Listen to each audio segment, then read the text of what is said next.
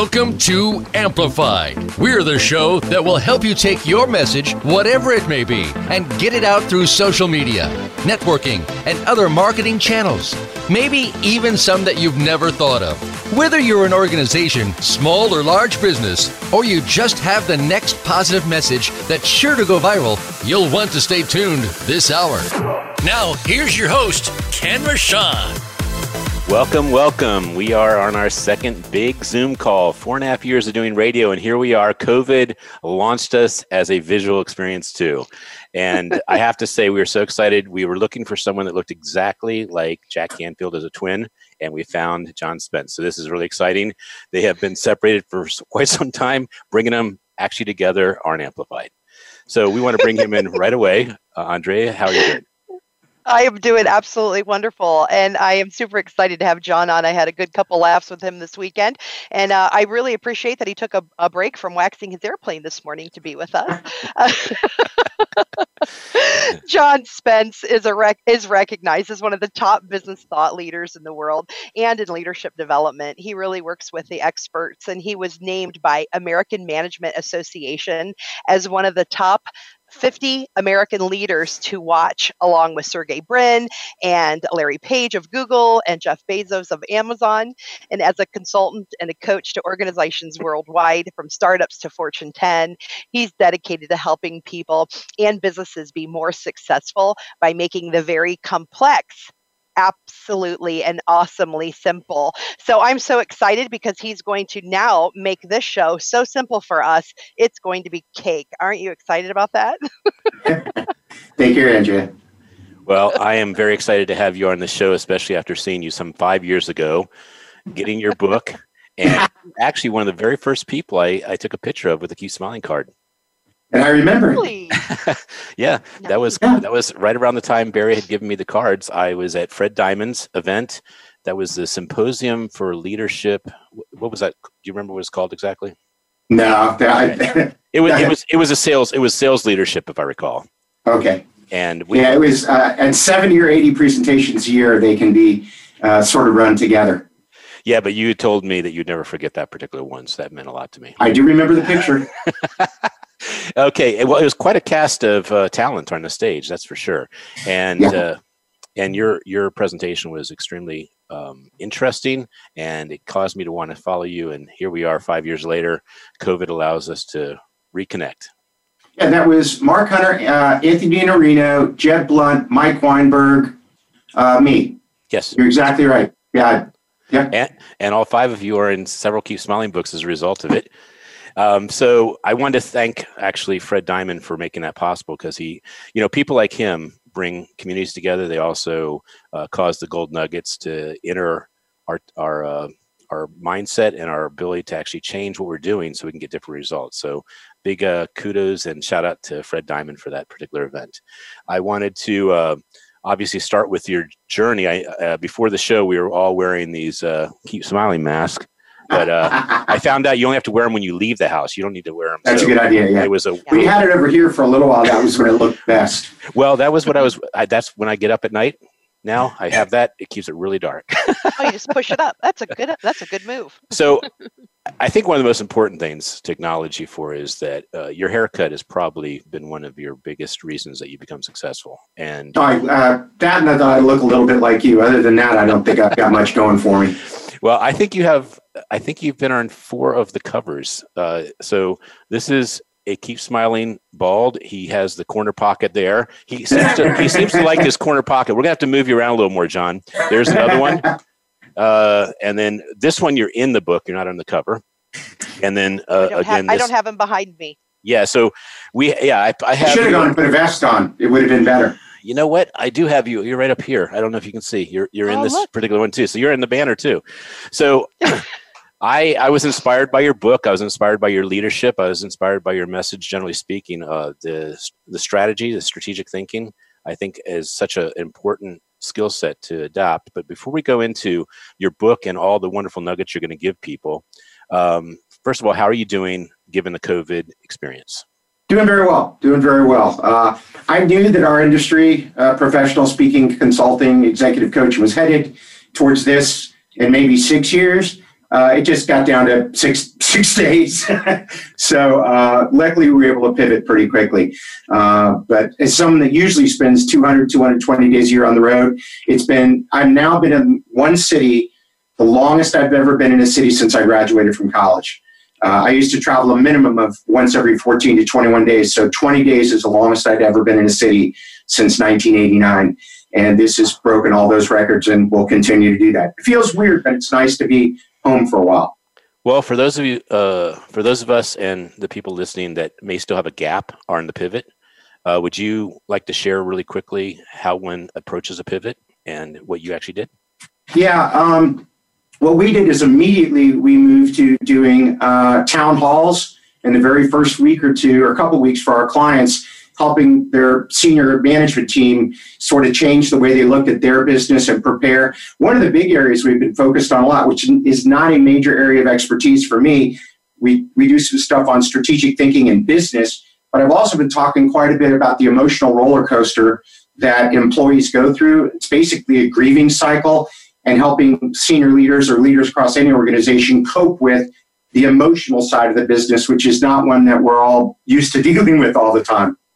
Sure. Well, um, you know, with all these Keep Smiling books, I just want to say the one thing that's missing is your name right here.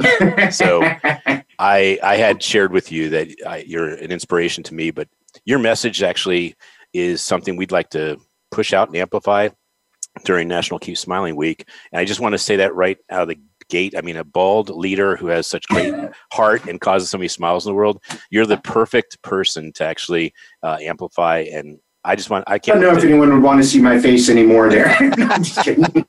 well, let's talk about your journey. I, I am always interested uh, when you go back in time when things happen that actually caused you to become who you are today.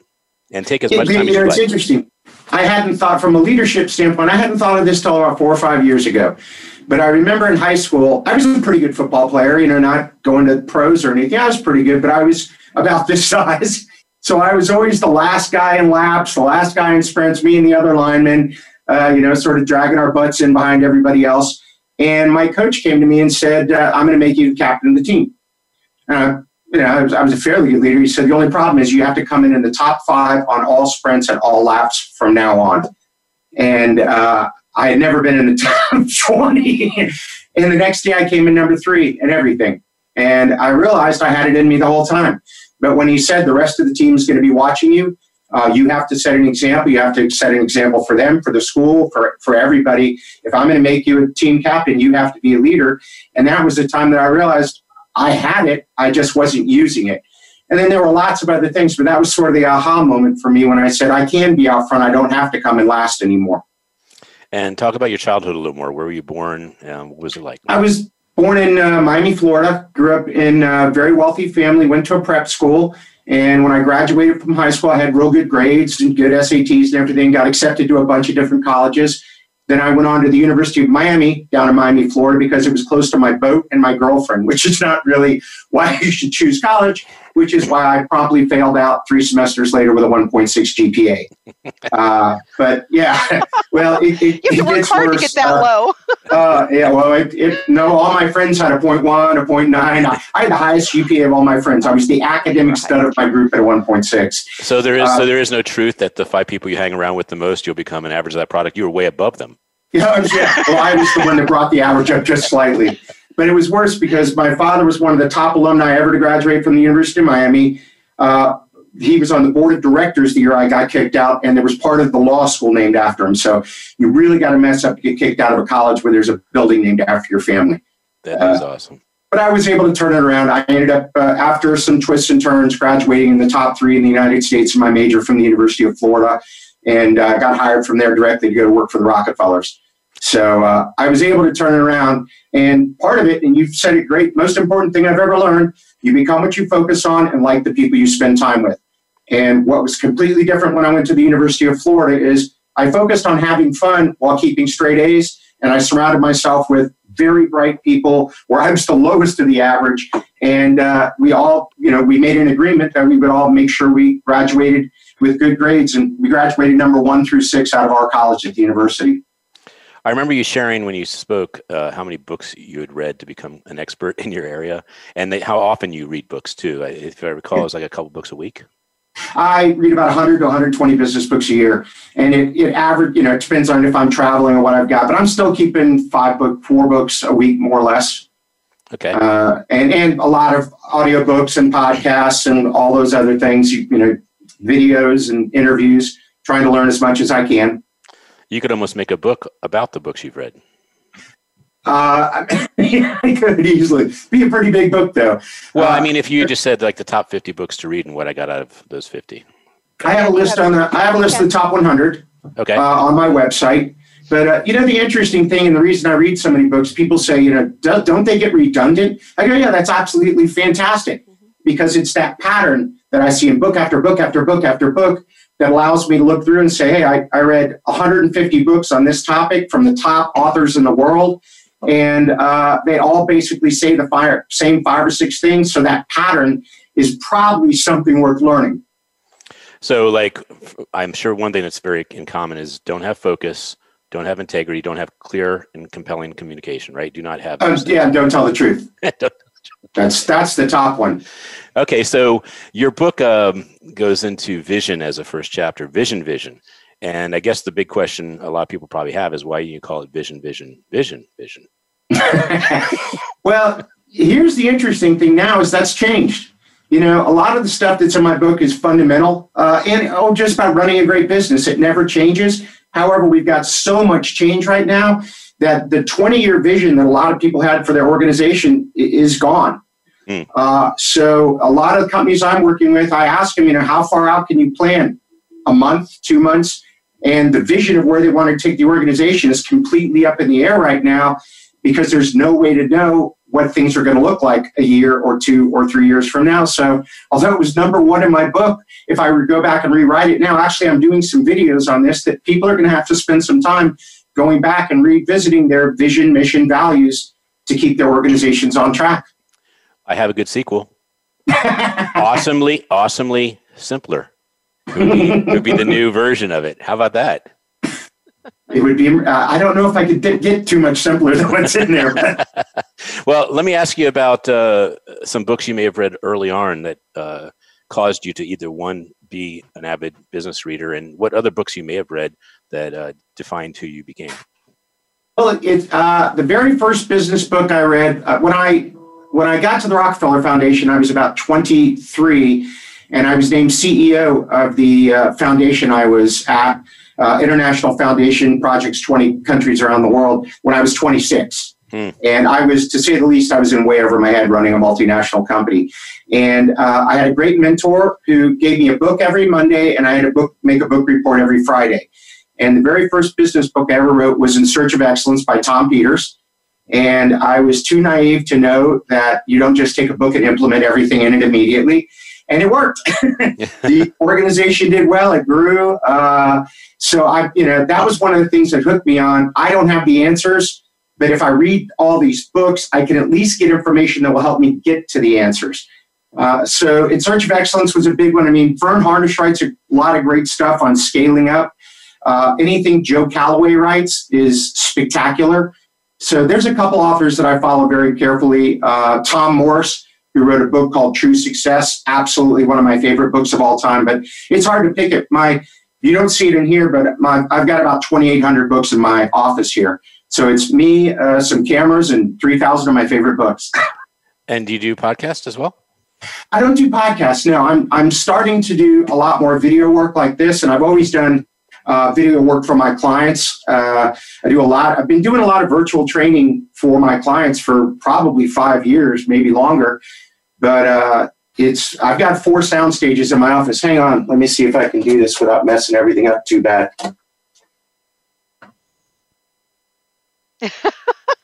That's pretty cool. Well, you know, I, I actually can do that. See, So that's what the room looks like. Oh, cool. So I've got four of these in in my in here, so I can do this sort of stuff whenever people need me to. That's awesome. So I imagine with your travels, uh, f- first of all, how did that change your life? And did you get to meet some of the authors uh, that you were reading Oh, about? Wow. Yeah, I got. Well, I'll tell you the quick story. I got. I got um, stuck on it. Not stuck, but I got put on first class on a flight to Singapore next to Tom Peters. About halfway through this ordeal, and we were chatting, and he said, "So what do you want to do?" And I said, "Basically, I want to do what you do." And I'm sure he hears that. I hear it all the time. And he's like, "Good luck with that." Whatever. Two years ago, there's a thing called the Thinkers 50. It happens every two years. Uh, the top 50 business thinkers in the world and I was nominated uh, in the top eight for one of their special awards. And sitting next to me that evening was Tom Peters, who was getting the Lifetime Achievement Award. And I reminded him of it, and I said, "I caught you." and he signed a book to me that said, "Congratulations, you caught me." But uh, yeah, I've, I've, had the tremendous pleasure of meeting a lot of the authors, folks that I like. Tom Peters, I grew up reading, uh, my contemporaries, and uh, and a lot of them so I became friends with by just via email. Mm-hmm. Uh, I was good friends with Jack Daly for probably 10 years before we ever met. We happened to both be giving a speech in Australia. That's the other neat thing about the travel is I have, I have friends all over the world, uh, which allows me also keep my hand in business around the world and know what's going on in all the different places. Well, uh, Tom Peters in particular, what were the nuggets that you grabbed from him that you applied to your life? Management by walking around, go see your people, um, make things simple, uh, make them as clear and simple as easy as possible be invaluable to your customer. Another thing uh, that joe calloway talks about you know be so good they can't ignore you be indispensable. Uh, another one they call a category of one. Another big thing i learned from uh, tom is me inc. That basically you don't work for anybody else even if you work at a company. You run your own one person you know consultancy firm called me inc. And you have to invest in that firm and grow that firm and make it such a great business that the company you work for wants to continue to hire you and, and have you as an employee or as a consultant or speaker, what I do, that you're so good at what you do that people you know see you as a trusted advisor, want you part of their team. And when you change that mindset of I'm an employee to I'm the CEO of Me Inc. and treating it as your own business, it changes pretty dramatically. Well, you'd mentioned that you have a list of uh, top 100 books. Where is that list located? Can you tell? It's on my website, uh, johnspence.com. I think I believe it's at the bottom of the page. How'd you come up with that domain? It's pretty crazy. Sheer genius, unbelievable creativity. Just lucky I was I was young when the internet started and I could get my own name. Isn't that the truth? Man. yeah. yeah, we had to get the keep smiling movement and I thought we were gonna have to add a two next to it or something. All right, Andrea, do you have a question you'd like to ask? Yeah, uh, two of them. Uh, one is quick. How many countries have you been to? I never counted. Uh, I've been through three passports, so probably 60 or 70. I don't know. a lot of them I don't really count because I fly and I do work and I fly back out. So I, I don't really count that as visiting. That yeah, I see the airport, the airport hotel, the airport. I don't really consider that being in a country or a city. Yeah, well, I'm below 37, so I still count that. But once I get to you and Ken's level, maybe I'll add it. The other question is, will you will you tell us about a time where um, you know you maybe lost your smile? You know, uh, something happened and how you overcame it to reclaim that smile back. Yeah, uh, the it was a big turning moment in my life. After I failed out of college, out of University of Miami, I came here. I live in Gainesville, Florida, where the University of Florida is, and I'll never forget. You know, coming from a wealthy family with privilege, uh, I walked in to register at the University of Florida after being kicked out of the University of Miami, stood in line. I handed the woman behind the counter my transcripts. She looked at him and went, We don't take people like you. Next. She said that. And uh, I'll never forget when she said next. And I stood there, I'm like, But I want to go to the university. She goes, We don't want you. Next, please step out of line. And I remember walking out the registrar's office, down the street, sitting on the stairs and crying and realizing I was about to throw my career away, uh, my the dreams I had of my future, all that stuff, and that no one else could fix it. Um, I'd pretty much been kicked out of my family after that, and my friends couldn't fix it, my parents couldn't fix it, and that was the low point that I had to hit that bottom to bounce back up. And that's when I decided I would spend the rest of my life learning everything I humanly could about how to run a successful business, how to have a successful life, how to be a successful person. By the way, by by whatever definition of success you have. Mine is not money, fame, or power. Mine is more about when your self concept and your core values are in harmony with your daily actions and behaviors. In other words, you're a person of integrity to your own values. To me, that's successful. Well, we're going to go on a break um, probably in about five minutes or so. Can you address? It sounds like this is a good segue to the Austin Absolutes. Say again. The Austin Absolutes. It's in your book about. Let's see. I can uh, reference. Yeah, right here. Oh, oh, oh. Um, that, well, you'd have to remind me because I haven't read my own book in a while. okay, well, attitude, understanding, surpass all expectations, trust, initiative, and never be satisfied. Sounds like you were not satisfied after that, and so that was like really hunger hunger pill. No, it's it's funny. I haven't read my own book in about seven years. Well, I'll tell you what. I during COVID, I have a little extra time. If you can reserve an hour a day, I would be happy to read it to you. You know, that's what. Uh. That's one of the things I've really gotten a lot of uh, enjoyment out of is that I get to uh, tutor Italian, which I haven't taken in twenty something years, to my nephew, and my son and I get to read together. So um, yeah, is there a book that you'd recommend for uh, younger kids? I mean, whether it's age six, even to eighteen, that uh, would help a parent. Yeah, it would be the it would be probably high school up, and it's one I mentioned earlier. It's by Tom Morris. It's called True Success, and he was a professor at Notre Dame, and he had all the athletes in his class. And he realized that they were incredibly well prepared to be successful on the field. Years of training, coaches, practice, everything they got in the classroom and they had no training whatsoever for that or their life. Hmm. And he said, Let me write a handbook for how to live a happy, balanced, joyful, and successful life. He's a philosopher. We're still very close friends. Uh, he's one of America's philosopher laureates, and he's written a bunch of good books, both on business. But if I were, there was, this, he has the seven C's of success, uh, as C is in the letter, and then True Success, and they're two of my very favorite books of all time. And uh, I won't hold you to remembering every one of them, but can you give a couple of them that he helped the the athletes that helped them uh, turn their attention into being successful? I, I don't know the athletes myself. You keep asking me questions I don't know the answer to. It well, you're making me look bad here. he wants to inspire you to read more. no, actually, I learned a long time ago. It's not my job to have the answers. I should know my own book, but like we were saying before, I wrote that years ago. I did go back and read it you know, five or six years ago, maybe seven. And I went, it's not too bad. Luckily, I didn't mess this up too bad. so when did you write that book? 2009. And, and did- uh, I wrote a book before that, um, Leadership, which I never planned to write. One of my clients called and said, I'd like to buy 500 copies of your book, Leadership book. And I got to have to write it and I'll buy the first 500 copies. So hence a book was born. and you self-published that one? Yeah, self-published that one. And is that available on Amazon? Yeah, it's available on Amazon. It's uh, it's amazing because I've sold forty or fifty thousand copies of it with no advertising or marketing. It's just it's something I wrote on leadership that I thought was important. Well, John, I'm going to say this. I'm prefacing this first. I know you did not read your book, Leadership, that you wrote, but would you please give a couple leadership, um, I guess, strategies or tips? Um, well, let me talk about what I think you need to do right now as a leader. Okay. Uh, I think you need to, courage is one of the main things that we look at. You know, there's competency, communication, courage, uh, collaboration, again, all in C's.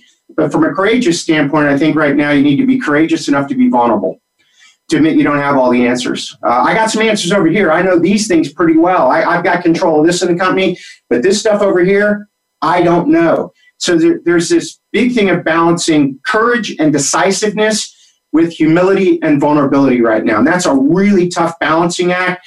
But I think that leaders who try to pretend all courage and decisiveness don't realize that everybody knows that you're in, you know, we're all working our way through this together. And we all need to be humble enough and vulnerable enough to say, I need some help here. I, I that's why I have you on my team. You're great people. I need help. And how does one, uh, I guess, create the team and attract the team that they want to have to have a successful business? Uh, it, to me, it's value. It's skills, of course, but more values match. As long as someone is competent, can do the work.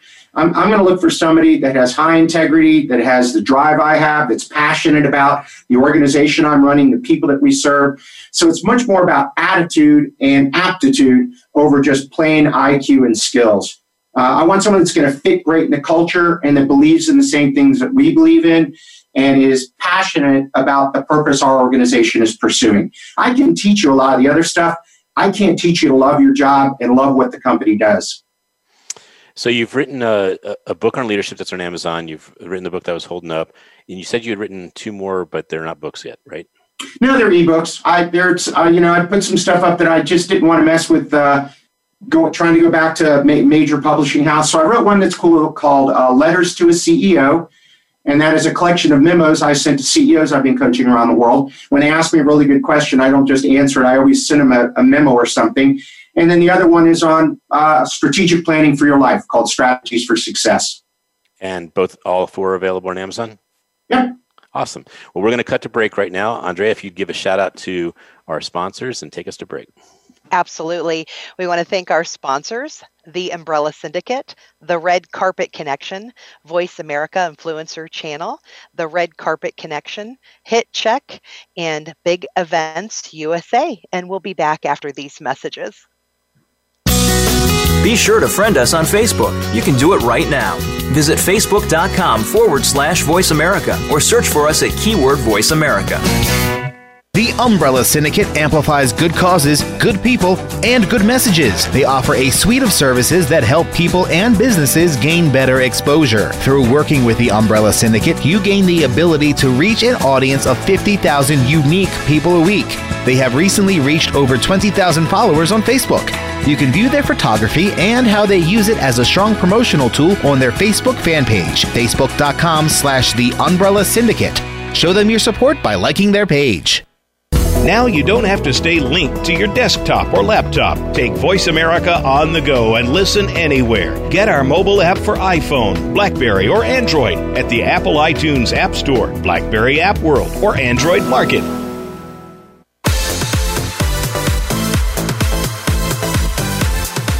This is Amplified.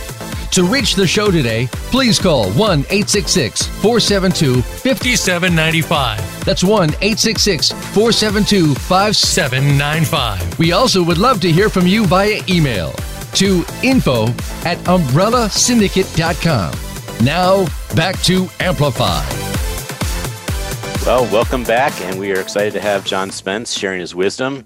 And we want to make sure we give another shout out to our sponsors. Andrea? Yes, that's to uh, the Umbrella Syndicate, the Red Carpet Connection, Hit Check, Voice America Influencers Channel, and the Keep Smiling Movement.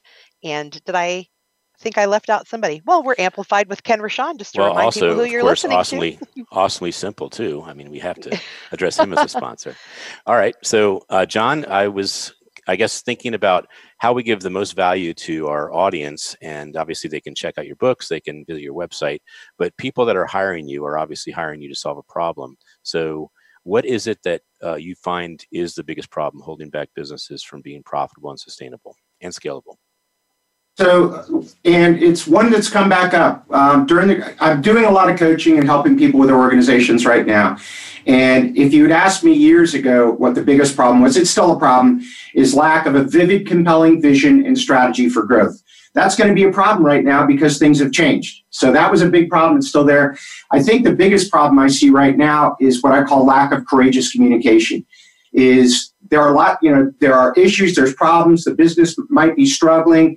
And I saw this during the Great Recession. The leadership team just didn't want to tell everybody. They were afraid to be transparent. And because of that, they didn't get the people that work for them to help them save the company.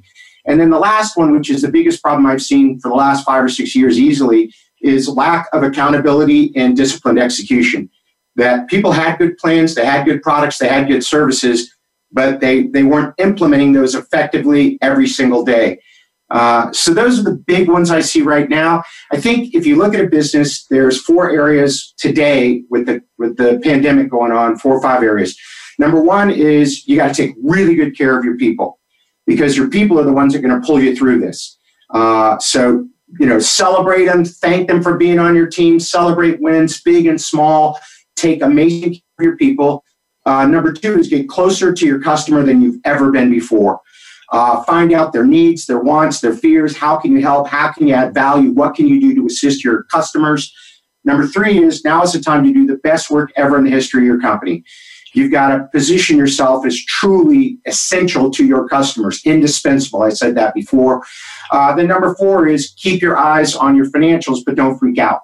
Uh, sit down, look at them, and make thoughtful decisions before you have to figure out, you know, when we cross this threshold, we're going to have to make this tough decision. When we, you know, if these numbers go this way, we're going to have to make this decision because I see folks making knee jerk decisions right now that are going to impact their businesses for years and years, uh, or maybe put them in peril because they hadn't thought it through and they just you know, ah, we got to do this, fire this, do that, get rid of that client, and, and it's killing their organizations.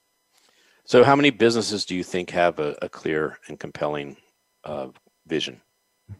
I would have said before this probably 70%. Uh, now, whether it was well communicated or not, that's a different story. I think that your senior leader teams will sit down and think about a vision and they know where they want to go. They talk about it all the time in the strategy and the plan. Typically, if you go two levels down in the organization, nobody knows it. Um, so I would say 70, 80% before this, pre. Um, during pandemic, uh, d- during COVID, probably 5%. Hmm. Again, because it's changing. I, I, I don't know where my own company will be. I look at my, I'm, I'm coaching 11 CEOs now around the world. They have some ideas, but nobody that I know of has a really clear vision for where they're going to be a year from now. And what is this like a whiteboard exercise that you bring your team in to creatively come up with a new vision? Well, there's there's typically it's the organization that has to create their own vision. I might facilitate it, but there's two main ways that I assist companies in helping their vision. It's just tools. It's not me. One is what, what's called a painted picture. And that's when you get a group of people together. Maybe it's just the CEO or the owner, if it's a sole proprietorship or you know you own the company, and you literally try to visually create a picture of what the company will look like a year, three years, five years, whatever it might be. You know, colors, what buildings will you be in, all the things you can visually create. And some of them actually create a picture that they put on the wall of where they want their organization to be. The other one that I'll push companies through is to write an article three years from today that might be in Forbes or Inc. or, Inc. or Fortune or something like that, or the Harvard Business Review about their business. What are they doing? Why are they special? Why are they unique? So I, I run them through that process of really trying to get down granularly of where do we want the company to be because if i can visually uh, show it to my folks or i can tell a really good story then they can see how they will be involved in that story and making that come true. Again right now it's it's hard to do that. Okay so this is going to be a bit self-serving but i guess it's the best example i can come up with because we have flaws in our vision for our movement. And so we have this big National Keep Smiling Week coming up, May 25th to 31st, we have over 100 authors that have shared their exclusive story. So their name is by, by themselves, their story only, in a book that has basically a 2,000 to 4,000 word dose of hope. So it's, it's mm-hmm. how someone overcame the journey. So you have all these authors, and you're trying to connect the vision, not just that you have, but you hope everyone has that wrote the book. And then you mm-hmm. have um, optimistically about 150 photographers that help make these books, and then maybe 50 dentists or so that we would like to attract into actually helping us create smiles from two standpoints. One is the physical, and the other is the mental.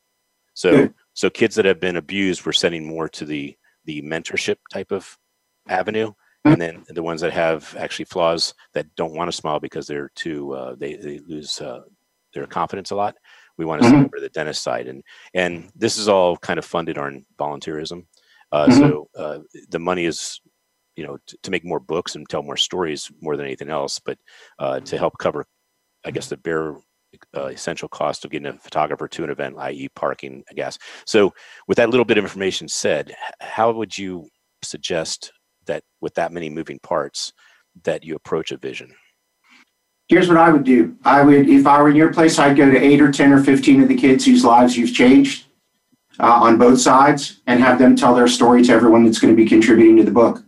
How it made a difference in their lives, uh, how it changed the way they think about themselves, how it increased their confidence, how it made them smile. And I think if you get, I, am very involved in a charity that helps people with developmental disabilities.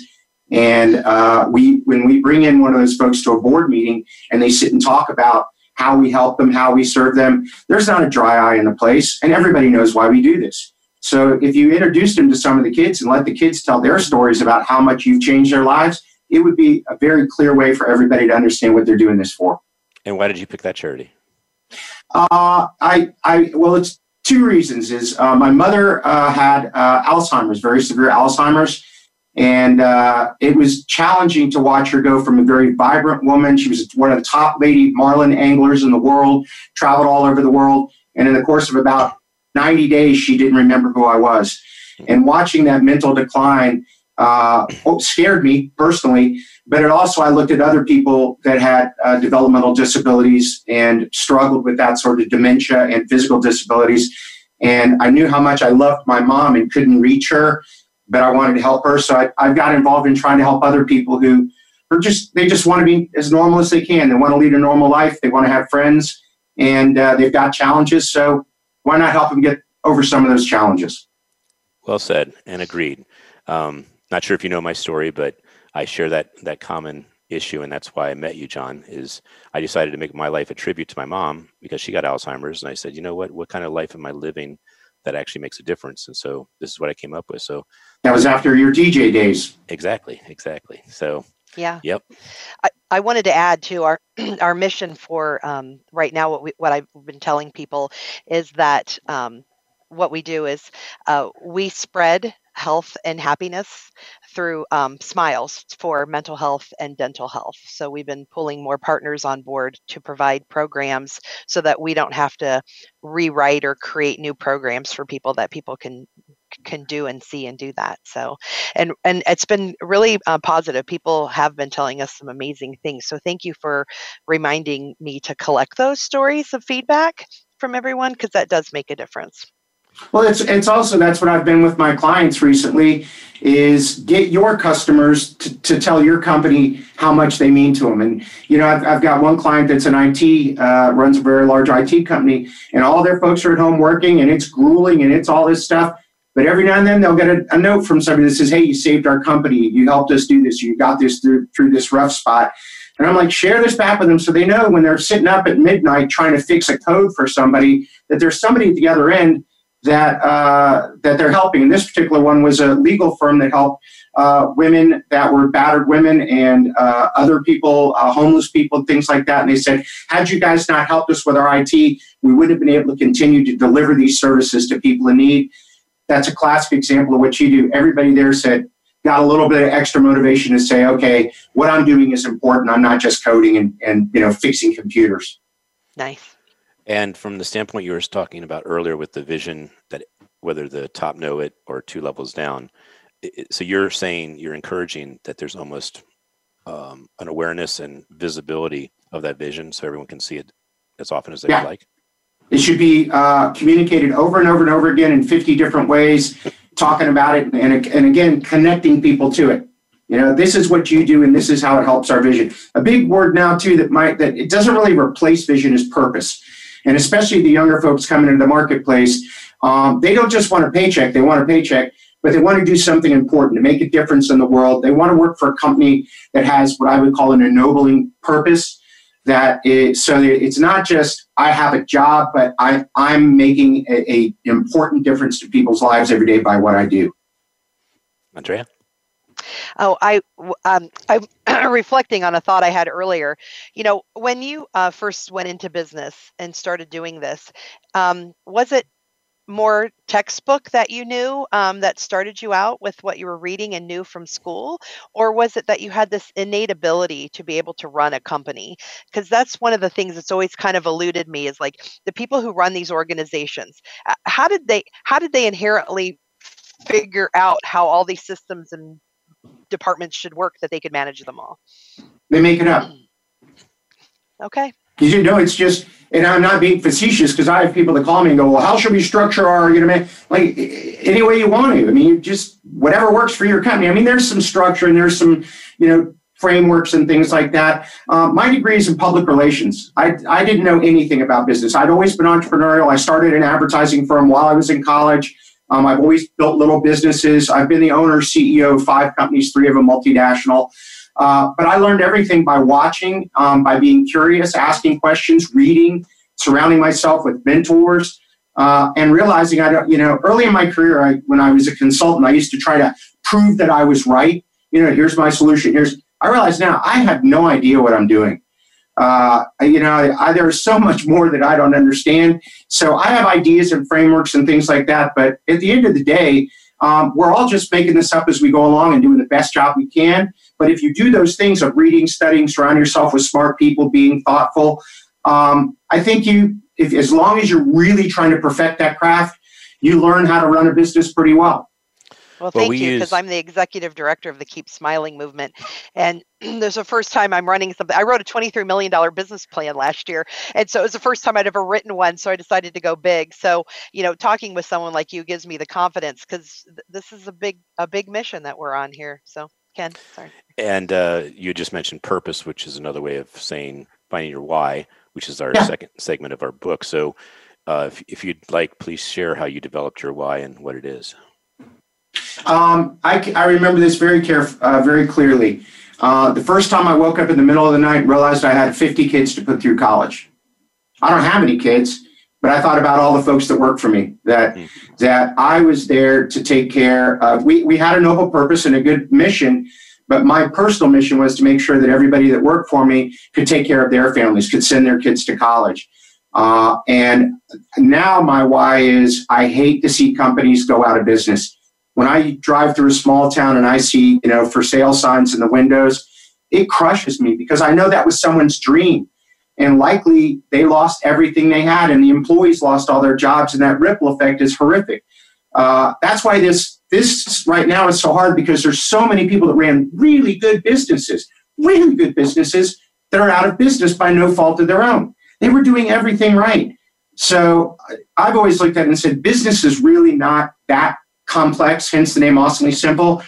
And I've dedicated myself to going in and helping people take complex things that they thought were overwhelming and they couldn't understand and say, no, it's really not that bad. Let's just focus on these three or four or five things. So my why is to, to help keep people employed so they can take care of their families. And what would you say, since COVID's really a new experience and a challenge, what would you say is the focus of what you should overcome so that you can actually have a successful business? The biggest thing to overcome right now is inertia, fear, is to, to, to envision a future. It may only be a couple of months, but to believe you can make it through this and to pull your team in tight with you. Or if you're a sole proprietor like me, my friends, my mastermind group, the people I surround myself with, and help each other constantly to to figure out ways to grow and to stay to stay solvent, to strive. I mean, to, to work hard, not just thrive, but set themselves up for success. So you can't get into depression. Uh, there's a cycle that people go through when they're faced with what they perceive as negative change. And it's the same cycle that people go through when they're grieving the loss of a loved one. Literally the same, you know, we're grieving the loss of our normalcy. Uh, some of us are jobs, some of us are companies. And I'll go quickly through the cycle. It starts with stability, where we were, believe it or not, two months ago. Uh, then it goes to immobilization, where you can't believe this is happening to you. Uh, then it goes to denial, which I think a lot of people are in. Is this isn't going to be that bad? It's you know it'll be fine in three or four months. Then it shoots up to anger, which I think we saw in the last three or four days with all the the uh, what do they call it, protests that are going on. I think we're starting to see the anger curve. Uh, then it goes into bargaining. Basically, please help me this, that, and the other, and trying to bargain with the with the virus or the government, whatever. And that's not going to work real well with the virus. And then it drops into severe depression. Then it goes to testing, and then it goes back to stability. And I think for the most part, most of us are now in the immobilization, denial, or unfortunately spiking to anger.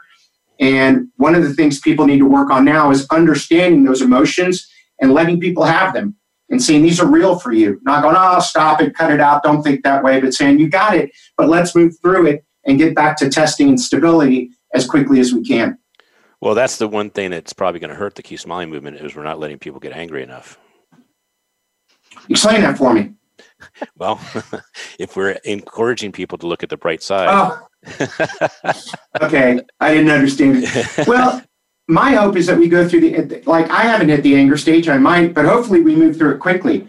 The key here is to do this cycle very fast if we can. It's that getting caught in the middle for a long time that will take away people's smiles, and they need you badly right now, very badly.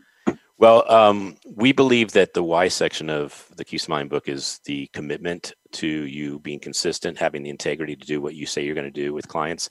But the how part of it is the part where it's the social proof it's showing that you actually know how to create abundance for your clients, uh, that you are able to inspire and you're able to solve problems. So, um, to kind of round out that that I guess conversation, what do you consider your principle how you actually create impact in an organization when they hire you? Curiosity. Curiosity. I, I want to go in and understand what's holding them back, what they could do better. And then the most important thing is to get them to, to and I don't I don't usually use a word like this, co-create the solution. Uh, I learned a long time ago as a consultant that it's not my job to have the one right answer. It's my job to work very closely and, and support and give ideas and input and connect people and introduce them to new ideas but that I have to be a catalyst for them coming up with their own solutions. So to me, curiosity has become the major major driving force of how I help other people discover together what they know they need to do. And I give them a lot of advice and input and tools and frameworks, but I don't tell them what to do. I say, let's look at this together and really dig into it together. And together we can figure out what the best thing for your particular organization or, or you as an individual is. Cool. Well, we're going to go into rapid fire now to get into the trivia side of who John is. And I have to say that since you've read so many books, and I am extremely excited to know as much as I could about what you've read, it would be like, how do we down- download John? But um, different answer. What would you say one or two books are that changed your life? Uh, the Prophet by Kahlil Gibran, uh, which is a Sufi poet. A lot of people use his poetry in their marriage vows. And I would, this is going to be a great one. Think and Grow Rich, a Black Choice by Dennis Kimbro. Hadn't heard that one. Congratulations on shocking us. we hear think, think and Grow Rich is probably 40%, if not 50% of what people pick as their one book that they want to say are amplified. And I say, that's why I always say, pick two. If, if I know they're a reader, I want them to pick two. All right, Andrea. And I don't look like the kind of guy that would say a black choice, uh, but it's Think and Grow Rich and it's aimed at folks that have it, that are disadvantaged by their skin color or their socioeconomic position or ethnicity or whatever it might be. And it really, when I read it, it really says if they can overcome this, I've got every uh, possible uh, what do I want to say support. You know, I'm I'm the exact poster child for you know the man. if they can overcome this, I've got you know all kinds of advantages. I should be able to do it too. Um, I love that you said that because um, one of the things in our stories, a lot of people are revealing that they were discriminated against because of their color or the shade of their coloring. Uh, so thank you for that. Um, I would like to know a song that gets you jazzed. What's what amplifies you? Change Your Mind by Sister Hazel. Um, Ken Block and Drew Copeland, the, the two singers from that band, are very good friends. And that is a very meaningful uh, song for both my wife and I. I give you mad applause for bringing such unique answers to our audience. Um, how about a movie or two that changed your life, given it's COVID? What would you recommend people watch? Well, Monty Python's Quest, uh, Quest for the Holy Grail for sure. Well, come on, come on, John. She That's turned me into a new, but I got better. Uh, and then I, I like The Matrix. I just think I just think The Matrix is a really interesting movie. Um, that's one of my favorites I've watched over and over again. Oh, you know what else? I'll say Phenomenon with uh, John oh, Travolta. Great? Yeah, John Travolta with that. Oh my cool. gosh. I love that movie. I'm overdue for watching that one. Thank you for that recommendation. I've seen it a long time. Andrea? If you had a superhero power, what would it be and why? Uh, healing people. Mm, Beautiful. Nice. And who is a person, uh, both living and perhaps not living, that you would love to meet? Leonardo da Vinci. Me too. Hmm. Okay. Now, I'm going to guess that's the one that's not living. Do you have one living that you haven't met that you'd like to meet? Not really. Okay. I mean, maybe Barack Obama, somebody like that. I'm not sure. That, I mean, there could be a long list, but I never really thought of it. Well, I haven't had anyone in my four years say Da Vinci, if I recall, and Da Vinci is the one I'd want to meet. I mean, he was he was the master of the Amazing. Renaissance. Yeah. True so, Renaissance health, man. health, wellness, yes. art, everything. and that's Very why talented. you're you're drawn to him. Say again? Is that why you're drawn to him? Yeah, um, because he was such a polymath. He, he was so good in different things and so thoughtful. Um, curiosity, and you know, and uh, this is something that took me a long time to come into. Uh, I, maybe that's why I always loved Da Vinci and never thought about it. But uh, I've read everything I could on that. I've studied him because just I just think it's fascinating how fascinated he was with everything. Well, and obviously with how sexy he was being the Mona Lisa. All right, Andrea. Um, as a child, what kind of things did you play with? What did what interested you? Fishing.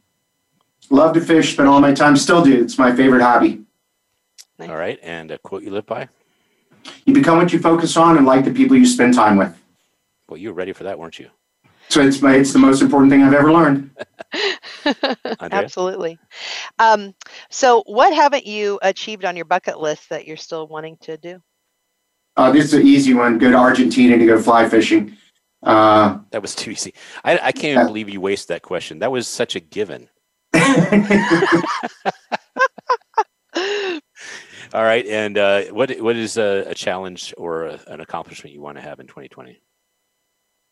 I uh, I've lost 80 pounds, 83 pounds, and I'd like to hit the solid 100 mark or below. I'd like to get to 110 down, and I'm doing very very well.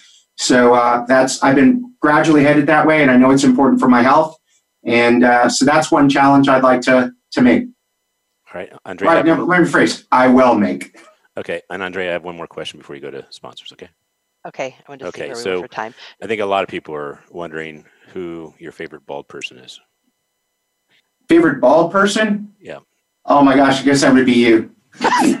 no, who who's a bald person that inspires you? I know. There's a oh, softball, huh? That was a softball. That was a softball. yeah, well, you know, Andrea's probably gonna get a haircut after this because she wants to. I, am wearing a wig right now. I, I shaved, but I was afraid to show you guys. So.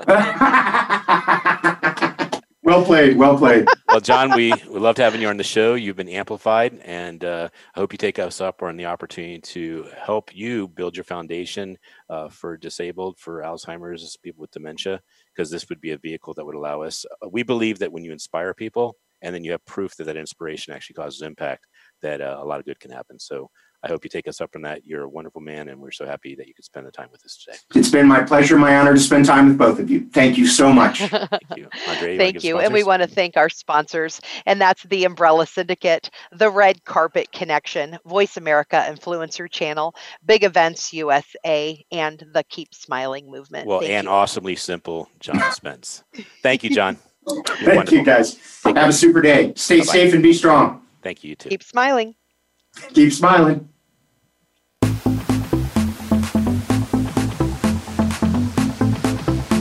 We hope you've enjoyed this week's edition of Amplified. Be sure to join Ken Rochon again next Monday at 11 a.m. Eastern Time and 8 a.m. Pacific Time on the Voice America Influencers Channel. Now, go get your message heard.